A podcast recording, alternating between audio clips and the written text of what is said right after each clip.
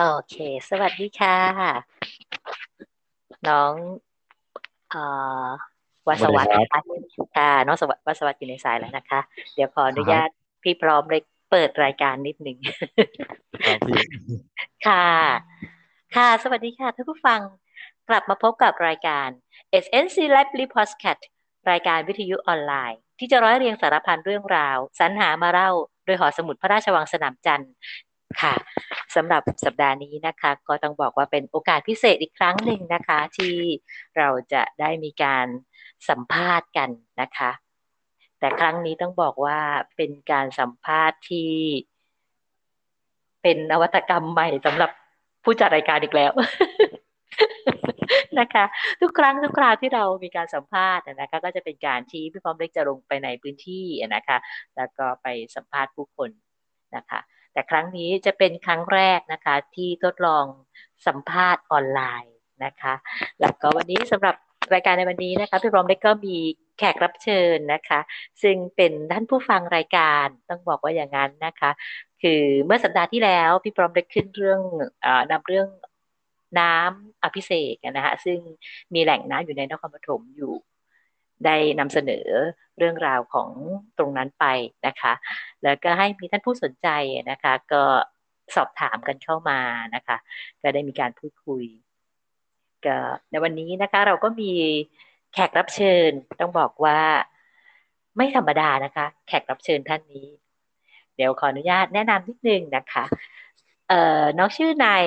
วัศวัตนะคะเนตรประหารปัจจุบันนั้นเป็นนักศึกษาระดับปริญญาตรีนะคะมหาวิทยาลัยราชภัฏพระนคร สาขาพัฒนาสังคม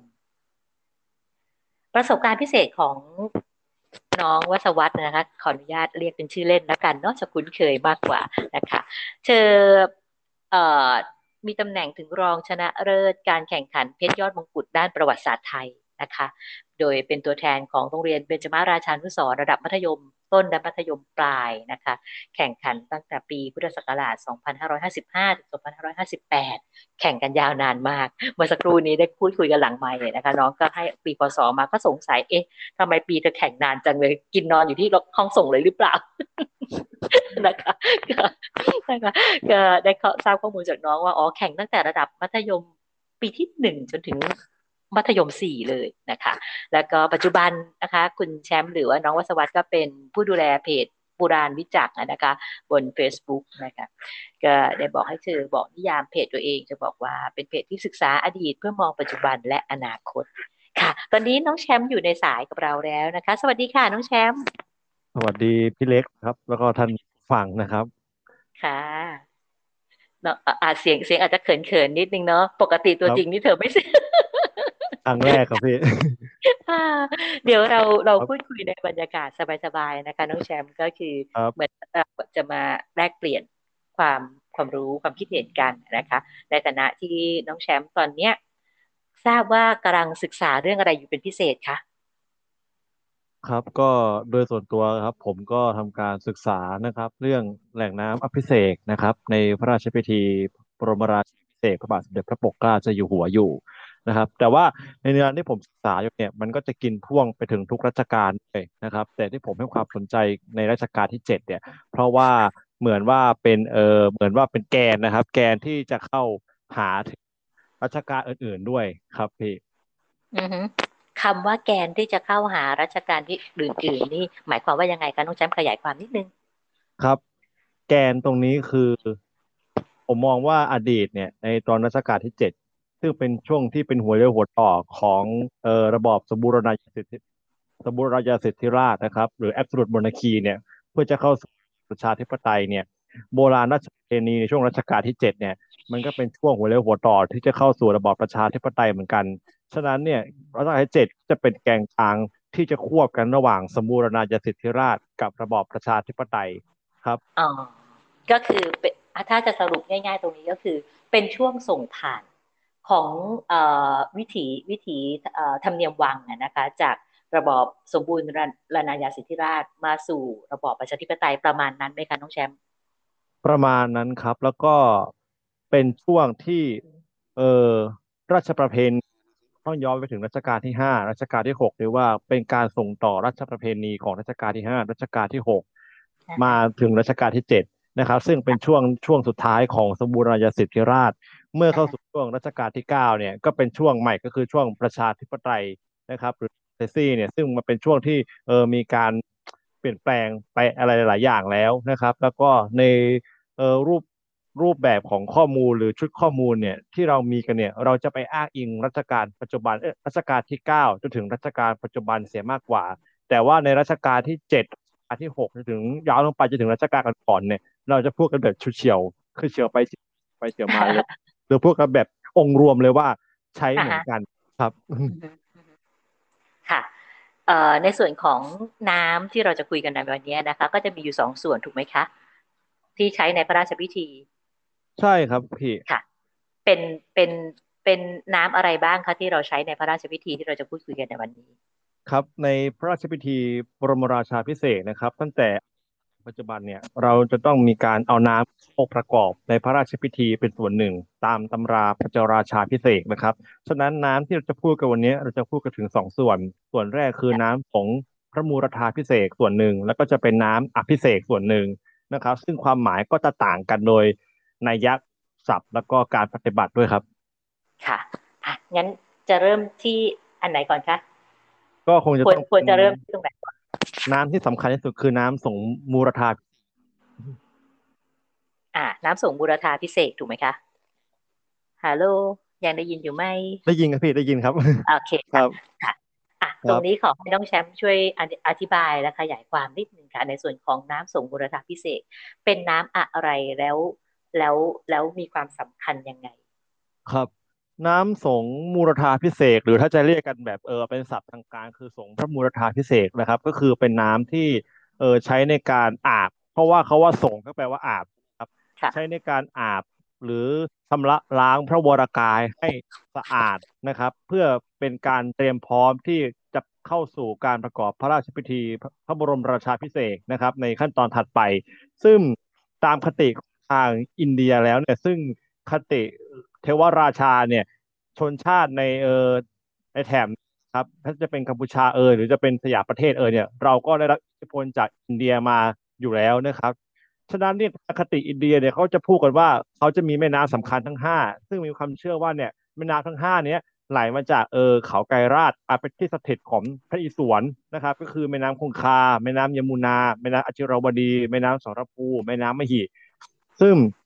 ตามตำราปัญจราชาพิเศษของทางอินเดียแล้วเนี่ยทางอินเดียแล้วเนี่ยเขาจะต้องไปเอาน้ำจากแม่น้ำทั้งห้าเนี่ยมาประกอบพิธีกรรมในทางศาสนาของเขานะครับ ซึ่งของไทยเราเนี่ยไม่ปรากฏหลักฐานนะครับ ในการที่จะใช้น้ำจากประเทศอินเดียในช่วงยุคต้นไม่ว่าจะเป็นทั้งกรุงศรีอยุธยาก็ดี หรือจะเป็นในช่วงของกรุงรัตนโกสินทร์ตอนต้นก็ดีฉะนั้นเนี่ยเมื่อพูดถึงการส่งมุรธาพิเศษเนี่ยจะเอาน้ำมาใช้กันกันประกอบพิธีกรรมเนี่ย จะเป็นน้ำอะไรก็ไม่ได้ครับพี่เล็ก จะต้องเป็นน้ำสำคัญที่ต้องเอ่อคัดเลือกกันมา แล้วก็คติความเชื่อที่มันแฝงและรองรับอยู่นะครับ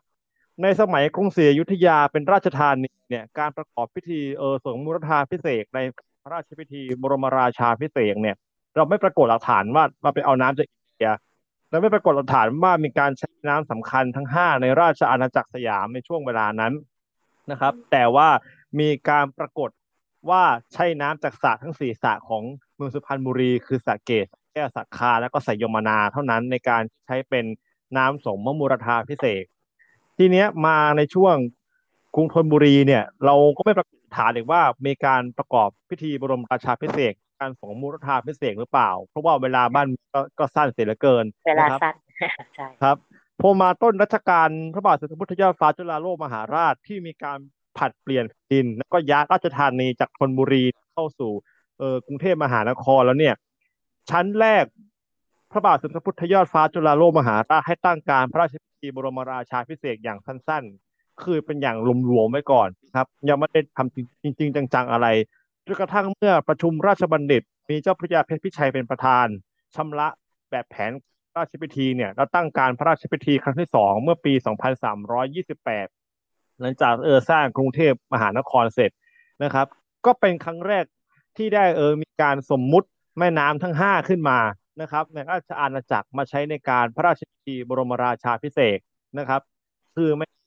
ำทั้งห้าเนี้ยอยู่ในราชอาณาจักรสยามอันมีอันอันมีชื่อก็คือแม่น้ำเพชรบุรีนะครับ ตัดท่าชัยจังหวัดเพชรบุรี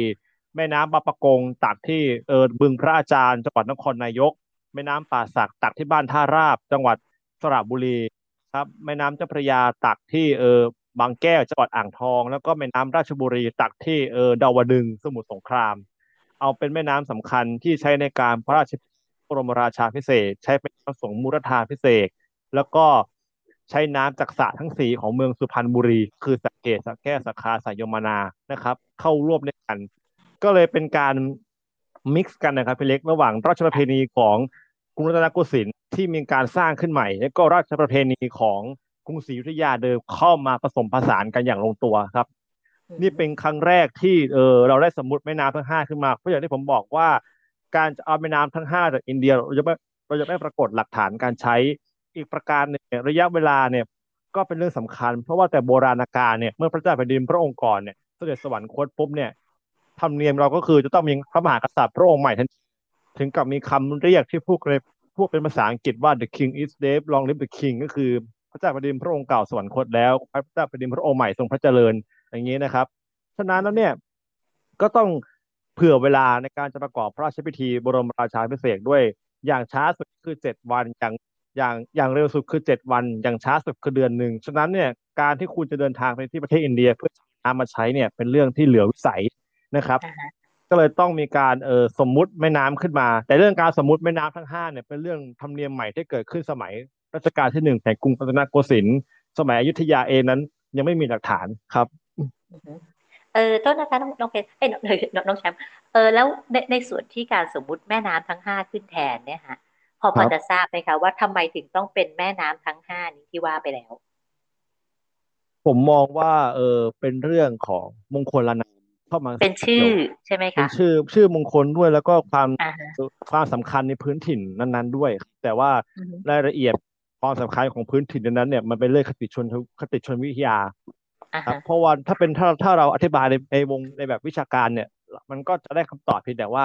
เพราะว่าเมืองของเมืองเป็นเมืองใหญ่เมืองสำคัญ แต่ว่ามันมีเรื่องของคติชนวิทยารองรับอยู่ แต่แต่จะอธิบายก็นานไปเลยเพราะว่าเพราะว่ามันมีมันมีเออประวัติศาสตร์ ทั้งคำบอกเล่าคติชนวิทยาเข้ามาผูกพันพอจะสรุปสั้น ๆ ได้ไหมคะ ก็คือว่าแต่ละจังหวัดมีลักษณะเด่นยังไงในทางด้านคติชนวิทยาที่ที่ทำให้รัชกาลที่หนึ่งเนี่ย เลือกแม่น้ำทั้งห้าจากห้าจังหวัดเนี่ยมาเป็นมาเป็นตัวแทนของของแม่น้ำทั้งห้าในอินเดีย ถ้าเป็นตำนานพื้นถิ่นนะครับ อย่างเพชรบุรีเนี่ยเขาจะมีความอย่างวัดเพชรบุรีเขาตักกันที่หน้าวัดท่าชัยสิริ ก็จะมีทำเล่าว่าทหารไทยเนี่ยรบกับทหารพม่ากัน ก็ถอยร่นกันมาที่บริเวณท่าชัยสิริเมื่อทหารได้ดื่มน้ำอาบน้ำจากบุรีนี้นะครับ ก็บังเกิดความพึกเหิมบังเกิดความกล้าหาญแล้วก็ต่อสู้กับพม่าจนชัยชนะนะครับเขาถึงเขาถึงถือว่าแม่น้ำเพชรบุรีที่ไหลผ่านหน้าท่าชัยสิริเป็นน้ำมงคลน้ำศักดิ์สิทธิ์นะครับอย่างแม่น้ำป่าสักบ้านท่าราบ เป็นเออวังวนน้ำเป็นน้ำที่มีความลึก เย็นแล้วก็ใสจัดนะครับ ก็คือมีความแบบว่าบริสุทธิ์เย็นแล้วก็เหมือนความร่มรื่นอะไรประมาณนี้ครับพี่เล็ก คือถ้าเกิดใครได้สัมผัสแล้วก็จะรู้สึกว่าเออมีความความสบายกายสบายใจอะไรประมาณนี้ครับ ก็เลยถือว่าน้ำบริเวณนี้เป็นน้ำมงคล อย่างที่บึงพระอาจารย์นครนายกก็เป็นตำนานเกี่ยวกับสิ่งศักดิ์สิทธิ์ก็คือเป็นพระอาจารย์แต่พระอาจารย์ที่เป็นจระเข้นะครับ เป็นเป็นจระเข้เป็นพระอาจารย์ที่เป็นจระเข้ที่มีอาคมวิทยาคมสูงสถิตอยู่ใต้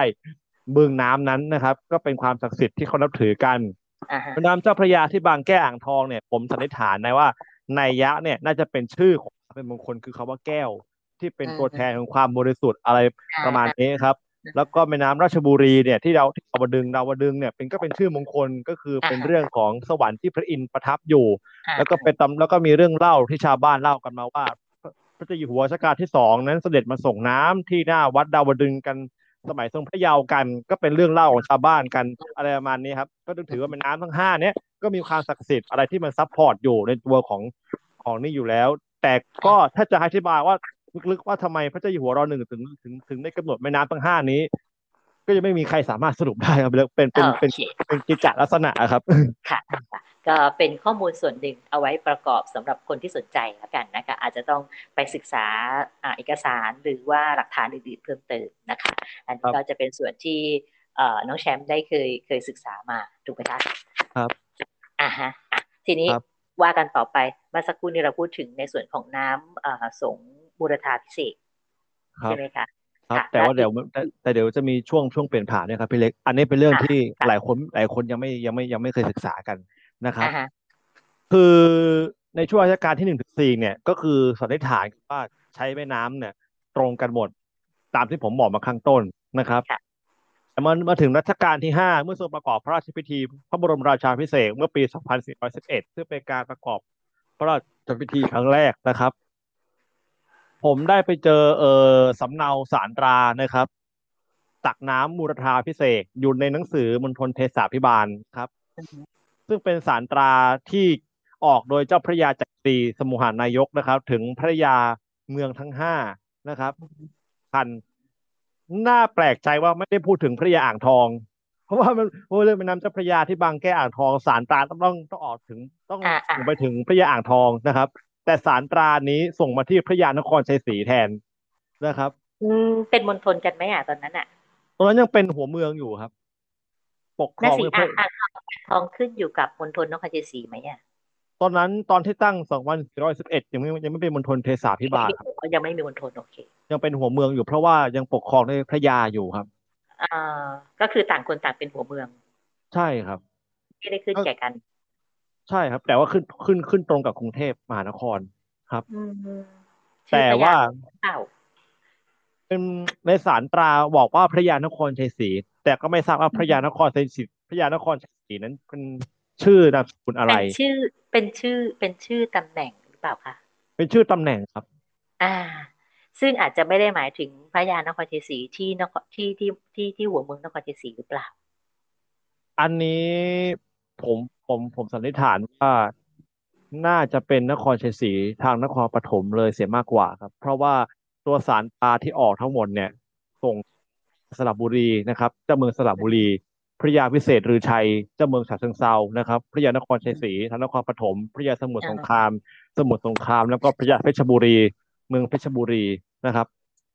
อย่างที่ผมบอกว่าน่าแปลกใจคือไม่ส่งให้พระยาอ่างทองนะครับตักน้ำที่บางแก้ว แต่ส่งให้มาถึงพระยานคร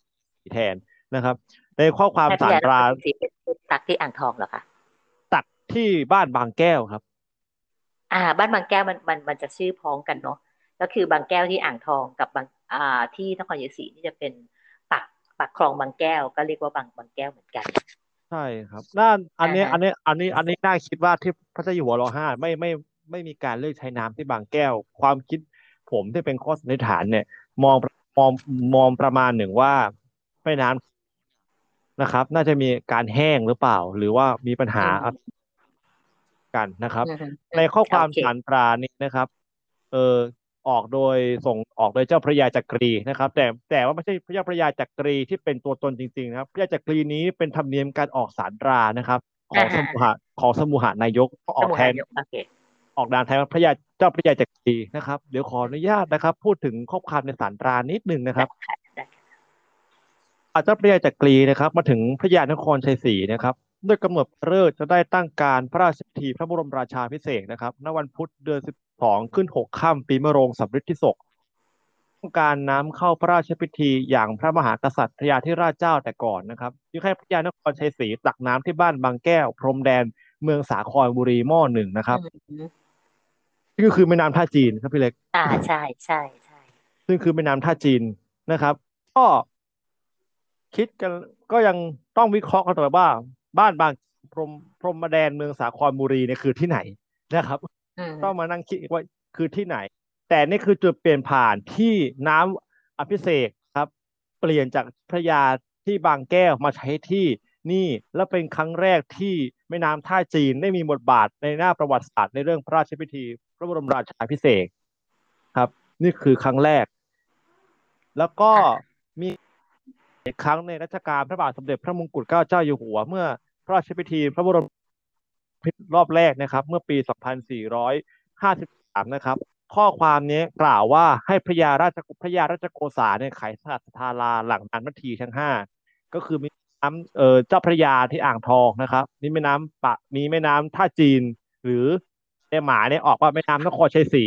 นะครับ มีแม่น้ำนครชัยศรีแม่น้ำเพชรบุรีนะครับ ม่น้ำฉะเชิงเทราแล้วก็แม่น้ำราชบุรี แต่ไม่น้ำป่าสัก เราจะเห็นภาพอย่างหนึ่งว่าการใช้น้ำมุรธาพิเศษเนี่ยมีการขยับไปขยับมาขยื่นไปขยื่นมาไม่เออเป็นกิจลักษณะอะไรนะครับ สันนิษฐานโดยสันนิษฐานว่าคงเป็นไปตามพระราชประสงค์ที่จะให้มีการใช้กันนะครับ แต่จะมาลงตัวกันจริงๆ ก็คือสมัยรัชกาลที่เก้านี่แหละครับ ที่ว่ามีการเออเหมือนอย่างต้นกรุงรัตนโกสินทร์แล้ว แต่รัชกาลที่เออหกเจ็ดเนี่ยไม่ได้ใช้แม่น้ำป่าสักนะครับ เป็นน้ำมุรธาพิเศษกใช้เป็นน้ำอภิเษกแทน แต่เอาแม่น้ำนครชัยศรีที่เมืองนครปฐมนี่แหละครับ ไปทำเป็นน้ำมุรธาพิเศษกแล้วก็หางเขียนว่าตักที่บ้านบางแก้ว แต่ของเราหกจะเขียนชัดเจนลงไปตักที่ปากคลองบางแก้วครับอ่าฮะเออถือาจอจะเป็นเพราะว่าน้ำสมัยสมัยหลังๆที่ท่านท่านมามามาเอ่อ ศึกษาประวัติศาสตร์ทางแถบนี้ด้วยหรือเปล่าฮะแล้วเห็น จึงเห็นลำดับความสำคัญที่เพิ่มมากขึ้น หรือเปล่าใช่ครับ ใช่ครับ ว่าในน่าจะมีส่วนครับ เพราะว่าที่มีการคัดเลือกแม่น้ำนครชัยศรีกันเนี่ย เออเขามีการให้ให้เหตุผลว่า เพราะว่าแม่น้ำนี้เป็นแม่น้ำชื่อมงคล อันอือฮึสื่อถึงราชธานีโบราณสมัยยุทธวาสวทดีวารอะวไรดีอ่าอะไรประมาณนี้ครับอ่าฮะอ่าฮะค่ะครัอ่าบพี่อันนี้ก็จะเป็นในส่วนของน้ำอ่ามูรธาพิเศษก ใช่ไหมคะแล้วก็อีกส่วนหนึ่งเป็นน้ำอะไรนะอภิเษกไหมพิคะเศษครับ น้ำพิเศษครับน้ำพิเศษเนี่ยครับ ก็คือจะเป็นน้ำเออศักดิ์สิทธิ์เหมือนกันนะครับ แต่โบราณเนี่ยไม่มีหลักฐานนะครับ ว่าเออมีการใช้น้ำอภิเษกจากที่ไหนที่ไหนที่ไหนบ้างนะครับอ่าถ้าจะสันนิษฐานกันว่าคงเป็นน้ำพระพุทธมนต์และน้ำเทพมนต์ที่ทำการเออเสกกันตามแต่ศาสนานั้นจะกระทำกัน นะคก็รับคือความความหมายง่าย ๆ ก็คือน้ำอภิเษกนี่ก็คือน้ำมนต์นั่นเองไหมคะเป็นน้ำศักดิ์สิทธิ์ครับ เป็นน้ำศักอ่าดิ์สิอ่าทธิ์ก็ที่ก็คือคือคือเปรียบเปรียบกับภาษาชาวบ้าน ก็เหมือนก็เหมือนกับจะเป็นน้ำมนต์ไหมฮะมันไอจะออกอันในในส่วนนี้ใช้ใช้สำหรับทำอะไรคะน้ำอภิเษกนี่ครับ คือเป็นหน้าที่ที่ราชบัณฑิตครับ จะต้องถวายน้ำอภิเษกทั้งแปดทิศให้กับพระเจ้าอยู่หัวนะครับ แต่ตอนนั้นยังเป็นสมเด็จพระเจ้าอยู่หัวอยู่ก็คือถวายทั้งแปดทิศเนี่ย มันจะสื่อถึงเรื่องของการที่ว่า เออ เป็นการถวายพระราชอำนาจให้ทรงปกครองหัวอ่าเมืองฮะแปดทิศ แล้วก็อืมบางแล้วก็ประการหนึ่งเนี่ย คือว่าสมเด็จพระเจ้าอยู่หัวท่านก็จะทรงจิบน้ำจะทรงรับวักรูปพระพักตร์นะครับ แล้วก็จะทรงมีเอ่อคาถานะครับ ตอบกับราชบัณฑิตและพราหมณ์เนี่ย พระราชทานอารักขาหัวเมืองนั้น ๆ ด้วย ก็คืออืมหมายความว่าฝ่ายพลเรือนข้าราชการราชบัณฑิตพราหมณ์ถวายพระราชอำนาจสมเด็จพระเจ้าอยู่หัวก็จะถวาย ก็จะทรงพระราชทานอารักขา คุ้มกันประชาราษฎรทั้งแปดทิศครับอ่าก็คือเสมือนเป็นการถวายพระราชอำนาจให้ทรงดูแล แล้วก็ทรงปกปักดูแลรักษา ในคำอธิเออในคำถวายนะอภิเษกเนี่ยนะครับ หรือคำที่ตอบกลับเนี่ยเขา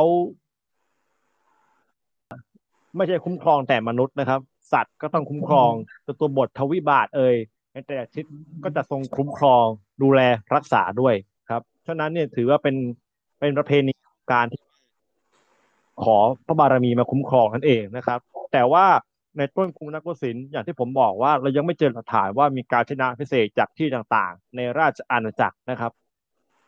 เพิ่งจะมาทำพิธีนี้นะครับ ในสมัยเออพระบาทสมเด็จพระมงกุฎเกล้าเจ้าอยู่หัวนะครับ ในตอน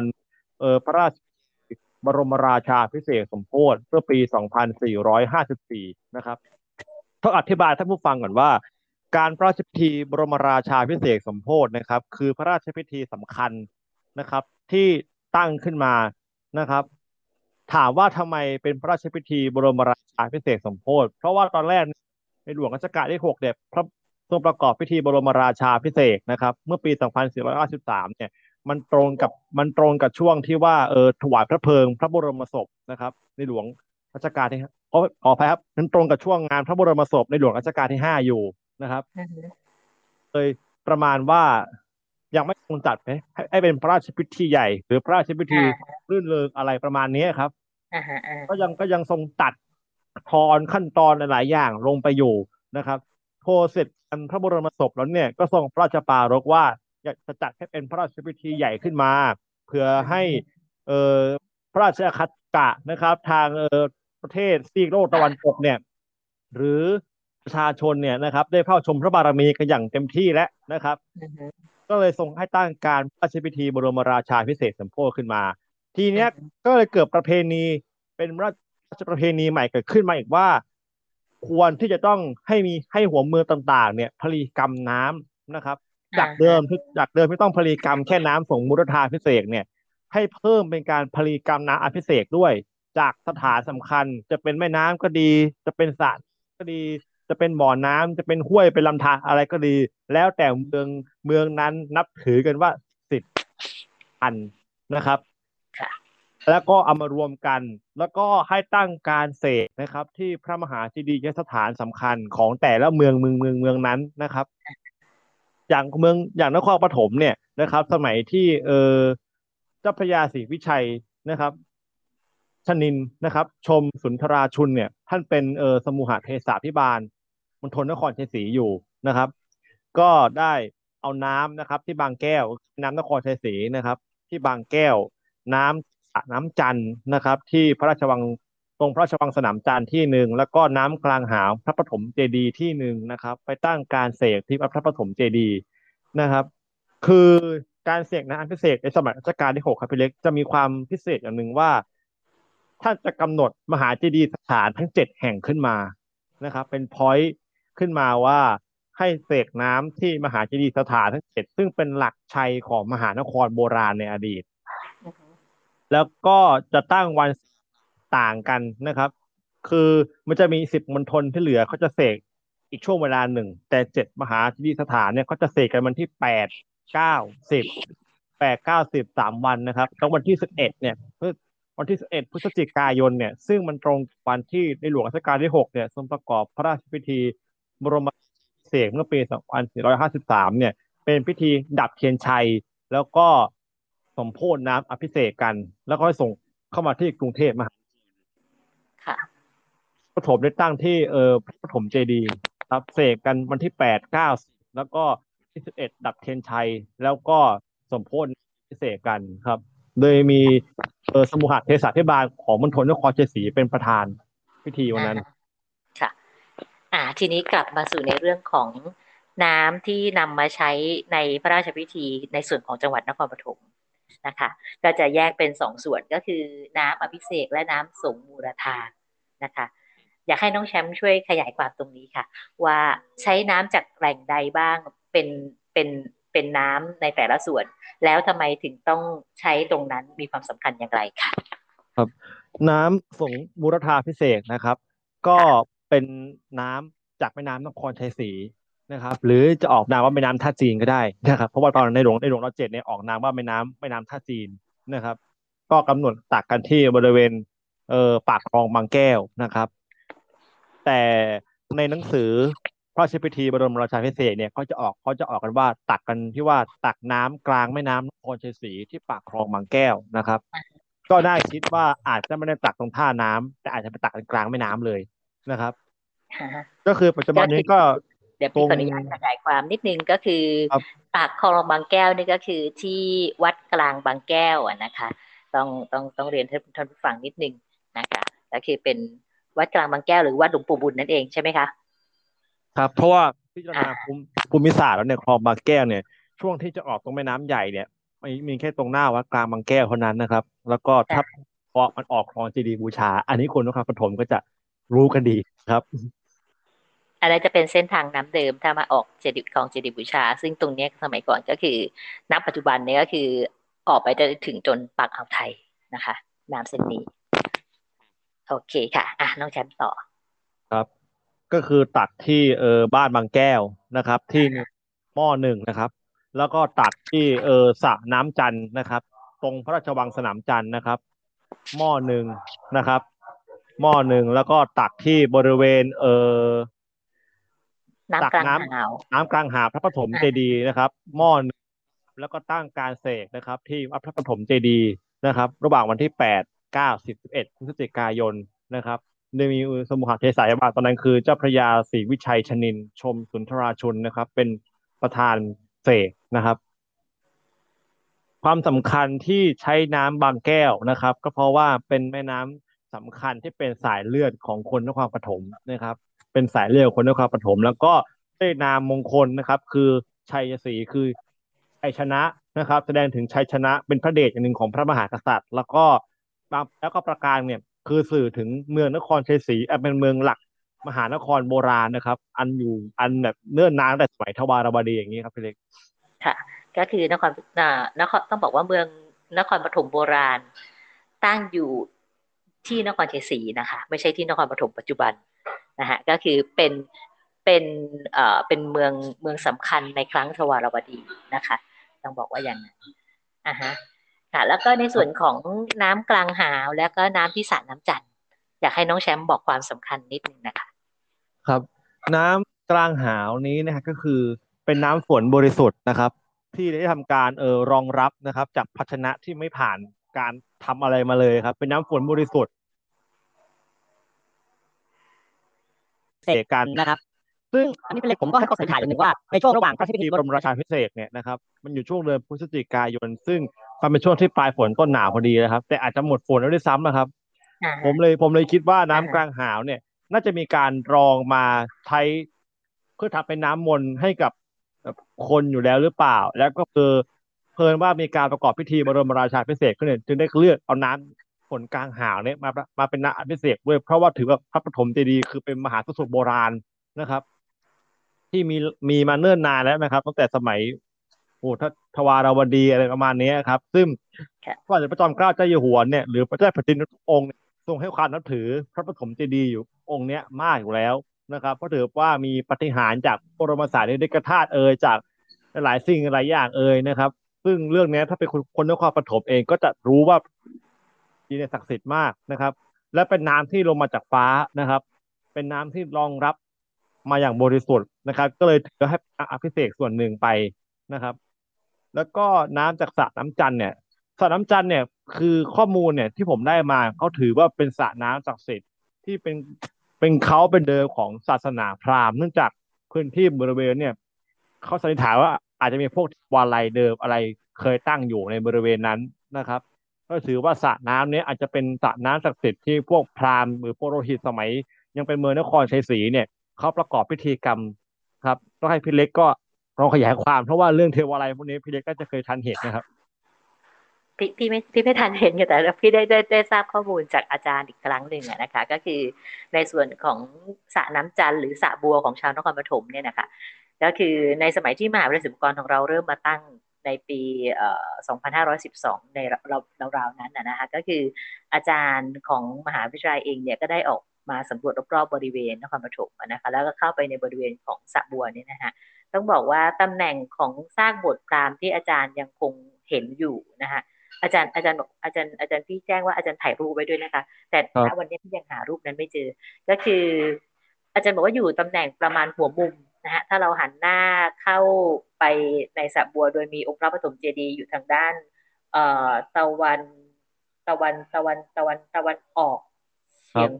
เหนือนะฮะถ้ามีพระปฐมเจดีย์จะอยู่ในในแนวรัศมีประมาณนี้ ก็คือตรงหัวมุมตรงนั้นนะคะจะเป็นจะเป็นตำแหน่งของบวชพราหมณ์แล้วก็คือสระบัวเนี่ยสมัยก่อนก็จะเป็นลักษณะแบบสระดินนะฮะไม่ได้ไม่ได้มีคันเป็นคันหินแบบแบบปัจจุบันนี้ ซึ่งทางเทศบาลก็ได้มาบูรณะเมื่อเมื่อหลายหลายปีก่อนนู้นนะฮะก็นานมากแล้วนะคะ แล้วก็สำหรับ สระบัวนี้ก็คืออย่างที่น้องแชมป์ได้บอกไปนะคะ ก็คือเป็นสระที่ตอนในครั้งที่รัชกาลที่ 6 ท่านเสด็จแปลพระราชทานมาที่นครปฐมบ่อยๆนะท่านสำรวจรอบๆบริเวณ แล้วก็มาพบว่าตรงเนี้ยมีซากโบสถ์รามมีเนินปราสาทอยู่สันนิษฐานว่าน่าจะเป็นเขตของวังของกษัตริย์โบราณที่เคยครองอยู่ที่นครปฐมนี้ โบราณตรงนี้ต้องบอกว่าโบราณไปถึงครั้งนู้นนะฮะทวารวดีหรืออาจจะก่อนหน้านั้นด้วยซ้ำไปนะคะเพราะว่าในยุคทวารวดีเนี่ยกลายเป็นว่าเระปฐมเจดีย์องค์เดิมนะคะ เป็นโบราณสถานที่อยู่นอกเมืองไปแล้วด้วย แต่วังตรงนี้เป็นวังของกษัตริย์ อยู่ท้ายมาจากองค์พระปฐมเจดีย์มาทางตะวันตก ใช่ไหมคะ ก็อาจจะเป็นไปได้ว่าวังในส่วนเนี้ยหรือว่าองค์พระปฐมเจดีย์องค์เดิมเนี่ย เคยเป็นสถานที่ที่รุ่งเรืองมาก่อนครั้งทวารวดีหรือเปล่า เพราะว่าจากประวัติของนครปฐมก็คือปีอ่าสามพันสามร้อยกว่าสามร้อยกว่าเนาะที่พระโสนเถระพระอุตระมาเผยแผ่ศาสนาที่ ดินแดนสุวรรณภูมิ ซึ่งประวัติศาสตร์ดั้งเดิมเราก็บอกว่าก็ก็คือนครปฐมนี่เองที่เป็นที่ตั้งของพระปฐมเจดีย์นะคะ ก็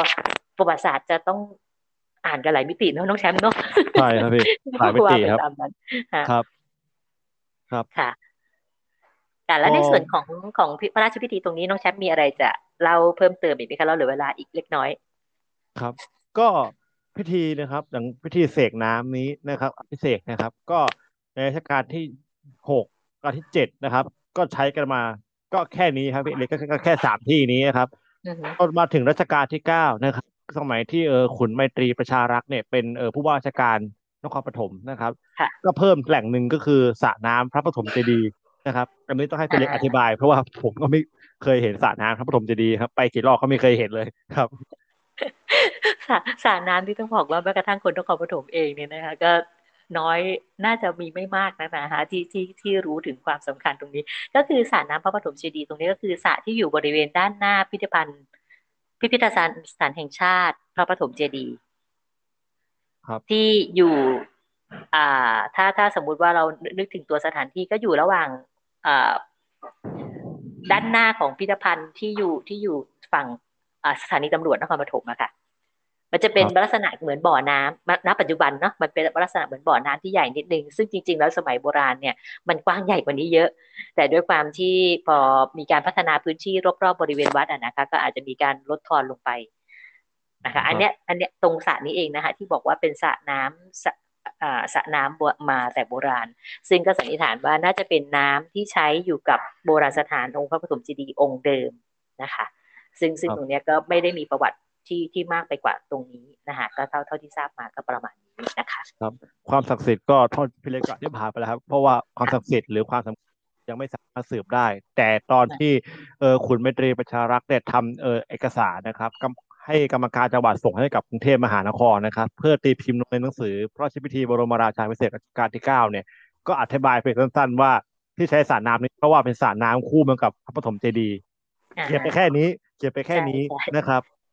ฉะนั้นเนี่ยแหล่งน้ำตอนพระราชพิธีบรมราชาภิเษกเนี่ยของรหกรเจ็ดก็จะคือมีสามแหล่งนะครับก็คือมีแม่น้ำนครเจสีที่เออบางแก้วนะครับ มีไม่มีน้ำจากสระน้ำจันทร์แล้วก็น้ำกลางหาองค์พระปฐมเจดีย์นะครับพรมรัชกาลที่เก้าก็เพิ่มเอ่อ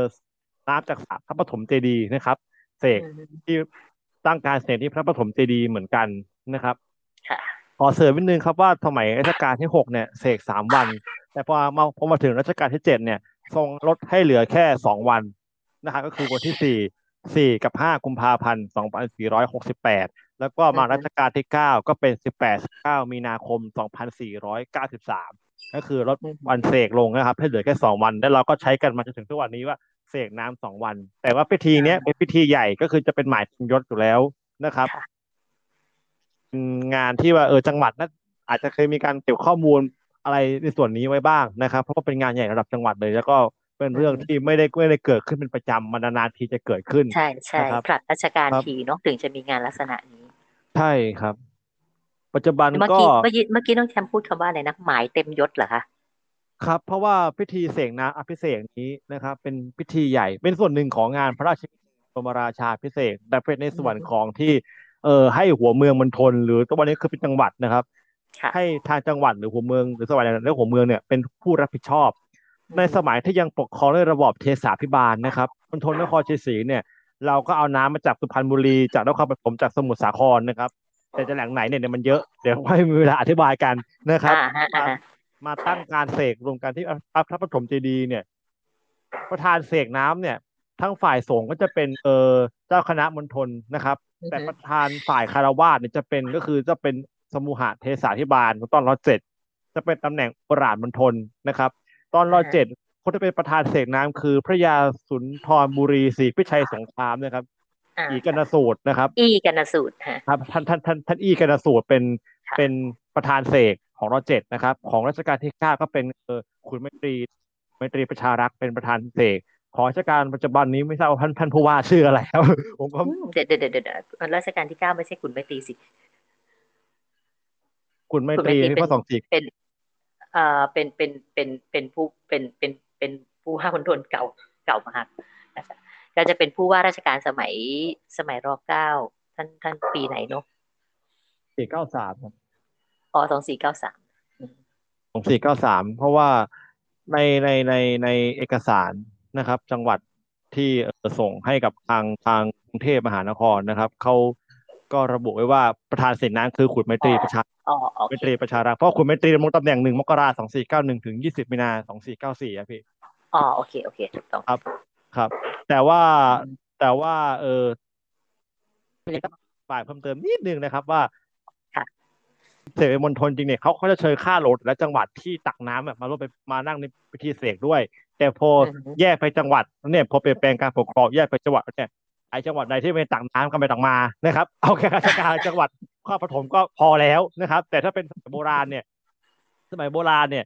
เออจังหวัดนู้นตักน้ำมาอ่าค่าโหลดจังหวัดคือผู้ว่าก็ต้องมาพระนะครับ ก็ต้องนิมนต์มาจากวัดนู้นวัดนี้วันนั้นนะครับ ในแต่จังหวัดแต่มารวมกันที่พระปฐมเจดีย์เพราะถือว่าเป็นศูนย์กลางของมณฑลนครชัยศรีนะครับ พอตอนหลังเนี่ยเปลี่ยนการปกครองปุ๊บเป็นจังหวัดปุ๊บก็เป็นหน้าที่ของแค่จังหวัดและอ่าไม่ต้องมา ไม่ต้องมาแต่ตอนรอเก้าเนี่ย ของสุพรรณบุรีต้องมาเพราะว่าสุพรรณบุรีตักน้ำสะศีสะตักน้ำสะศีสะมาก็ต้องเอามารวมเสกกันที่นี่ครับ อ่าฮะ ก็คือเสกที่องค์พระปฐมเจดีย์ใช่ครับ ตอนตอนหลังรัชกาลปัจจุบันเนี่ยเขาก็ไปแยกที่เสกที่เออวัดป่าหลายๆแล้ว แต่สมัยก่อนเนี่ย คือตอนรัชกาลที่เก้าตั้งเสียงน้ำยังตั้งแบบยังตั้งเสียงน้ำร้อยเจ็ดยังตั้งเจ็ดเจ็ดเจ็ดเจ็ดเขตโบราณสถานเออโบเออเมืองเมืองโบราณเดิม ใช่ครับก็คือรวมรวมตามระหกระเจ็ดอยู่นะครับ ก็คือตั้งเหมือนกันอยู่คือไม่ได้หมายความว่าต่างจากต่างจากที่ไหน ไม่รู้ แต่คุณต้องมาเสกที่นี่ ในสมัยรหกรเจ็ดรเก้าแต่วงราชการปัจจุบันเนี่ย คุณต่างจังหวัดนี้อะคุณก็เสกที่จังหวัดนั้นไป ไม่ต้องเอามารวมกันนะครับ ก็คือไม่รู้ว่าราชการปัจจุบันนี้ท่านผู้ว่าชื่ออะไรนะครับเป็นประธานน้ำสมัยสมัยสมัยตักน้ำพี่จำชื่อท่านผู้ว่าไม่ได้ ราชการปัจจุบันนะครับแต่ได้ได้ได้ไปเก็บภาพไว้อยู่ ไม่ทราบว่าท่านท่านท่านชันนะเอี่ยมแสงหรือเปล่าผมก็ไม่มั่นใจนะครับ เหมือนเหมือนเหมือนจะเราเราครับอ่าฮะ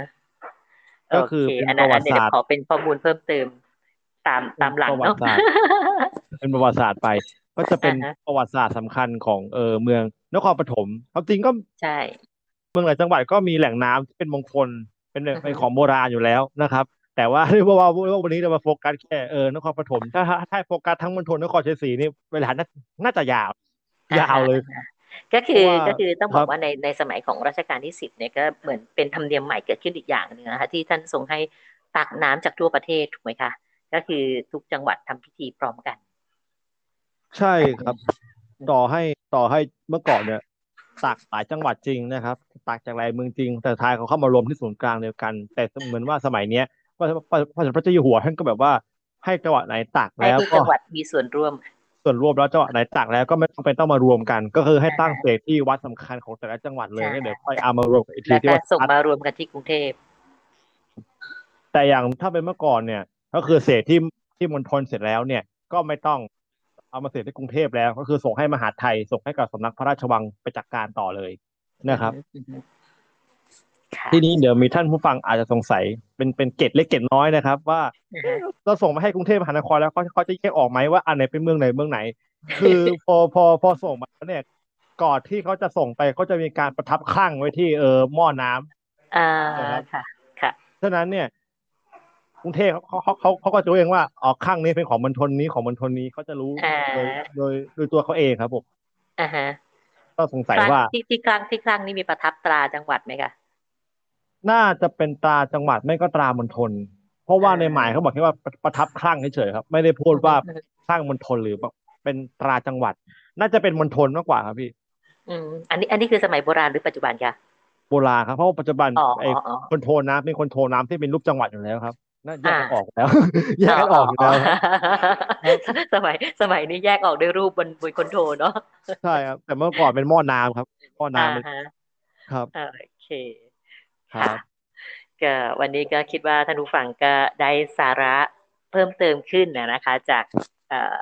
ตอนที่แล้วที่พี่ฟอมได้พูดเน้นไปในส่วนของน้ำกลางหาวนครปฐม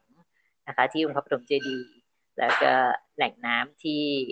สะบัวนะคะสำหรับวันนี้ที่น้องแชมป์นะคะคุณวสวัสด์ได้มาให้ความรู้มาแลกเปลี่ยนกับพวกเรานะคะ ก็ได้เพิ่ม เกล็ดเล็กเกล็ดน้อยเรื่องราวอื่น ๆ ที่เกี่ยวข้องกับน้ำที่ใช้ในพระราชพิธีเพิ่มขึ้นนะคะค่ะสำหรับวันนี้นะคะ ทั้งพี่พร้อมเล็กนะคะ แล้วก็พี่แชมป์นะคะต้องบอกว่าพี่แชมป์คุณวสวัสดิ์เมธประหารนะคะ ซึ่งปัจจุบันนี้เธอยังเป็นนักศึกษาระดับปริญญาตรีอยู่นะคะ แต่ต้องบอกว่าองค์รู้เธอนอกจากเรื่องราวในเรื่องของนาอภิเษกแล้วนะคะ ถ้าเราเลาะรอบวังเนี่ย ถามเธอได้หลายเรื่องเลยค่ะ ใครที่สนอกสนใจก็ไปหาคุยกับเธอบน Facebook เนาะครับช่วยกันช่วยกันขายของเนาะครับ ค่ะ ก็ติดตามได้ที่เพจอะไรนะคะ น้องแชมป์อีกทีหนึ่งปุรานวิจักครับ ปุรานวิจักนะคะแต่ว่าตัวแอดมินเนี่ยก็ไม่ได้ค่อยลงแล้วเพราะแอดมินก็มีปัญหาเรื่องมีก็คือทำมหาลัยอยู่อะไรครับ ก็คือเรียนนั่นแหละครับ ไม่ไม่ค่อยมีเวลานะครับอีกมีเวลามาทำอะไรอีกที่หนึ่งที่จะเห็นน้องแชมป์ป้วนเปี้ยนกันในเพจประวัติศาสตร์หลังเที่ยงคืนใช่ครับนะคะค่ะสำหรับวันนี้นะครับทั้งพี่พร้อมเล็กแล้วก็คุณวสวัสด์นะคะน้องแชมป์ก็ต้องขออนุญาต กล่าวลาท่านผู้ฟังตรงนี้นะคะ เวลาก็รวมเลยมา 45 นาทีเสร็จแล้วนะคะ ค่ะสำหรับก่อนจะไปนะคะ ก็เช่นเดิมนะคะโควิดยังคงอยู่กับพวกเรานะคะ การ์ดอย่าตกค่ะนะคะคลัสเตอร์เพิ่มขึ้นทุกวัน ยิ่งนครปฐมนี่คลัสเตอร์เพิ่มขึ้นหลากหลายแต่ละวันเสียวมากนะคะ เพราะฉะนั้นแล้วนะคะ เราก็ใช้ชีวิตด้วยความไม่ประมาทนะคะ ก็ เราปลอดภัย สังคมรอบข้างปลอดภัยนะคะ วัคซีนกำลังจะใกล้ๆมาถึงแล้วแล้วนะคะ ใครที่ได้มีโอกาส เข้ารับวัคซีนนะคะ ก็อย่าอย่าทิ้งโอกาสตรงนั้นไปนะคะ การรับวัคซีนอย่างน้อยที่สุดเนี่ย เราก็จะผ่อนระยะเวลาของของความรุนแรงของโรคลงไปนะคะ นะคะ ก็อยากเชิญชวนค่ะเชิญชวน คืออาการข้างเคียงก็อาจจะมีอยู่บ้างนะคะสำหรับบางราย แต่สำหรับตัวพี่ป้อมเล็กเองเนี่ยซึ่งรับรับเข็มแรกมาแล้วนี่นี่วันที่วันที่หกแล้วนะคะ ต้องบอกว่าแทบจะไม่มีอาการอะไรเลยนะคะอาจจะเป็นว่าฉีดวัคซีนทุกตัวด้วยหรือเปล่าไม่รู้เนื้อเหมาะกับวัยแอสตราซิเนกานะคะดังนั้นเนี่ยคือคือคืออะไรก็ตามที่มันเป็นสิ่งแปลกปลอมที่เข้าไปในร่างกายนะคะก็อาจจะมีอาการมากบ้างน้อยบ้าง ซึ่งทั้งนี้ทั้งนั้นก็ขึ้นอยู่กับ ความแข็งแรงแล้วก็ความเหมาะสมกับกับภูมิแต่ละตัวที่ที่ที่ที่มันจะต้องมามาเจอกันนะเนาะก็อย่าเพิ่งตื่นตระหนกเกินไปนะคะนะคะโอเคค่ะสำหรับวันนี้ขอบคุณน้องแชมป์มากเลยนะคะ ที่ได้เข้ามาร่วมพูดคุยกับท่านผู้ฟังในรายการ แล้วก็โอกาสหน้านะคะ อาจจะได้มีโอกาสได้เชิญ มาพูดคุยกันอีกในเรื่องราวอื่นๆ ที่เกี่ยวข้องกับทางด้านประวัติศาสตร์ซึ่งเป็นสิ่งที่น้องแชมป์มีประสบการณ์ แล้วก็ ศึกษามา ต้องบอกว่ายาวนานเนาะโอเคค่ะ ค่ะ ขอบคุณมากค่ะ น้องแชมป์ค่ะ แล้วก็ขออนุญาตเราลาค่ะค่ะสวัสดีค่ะ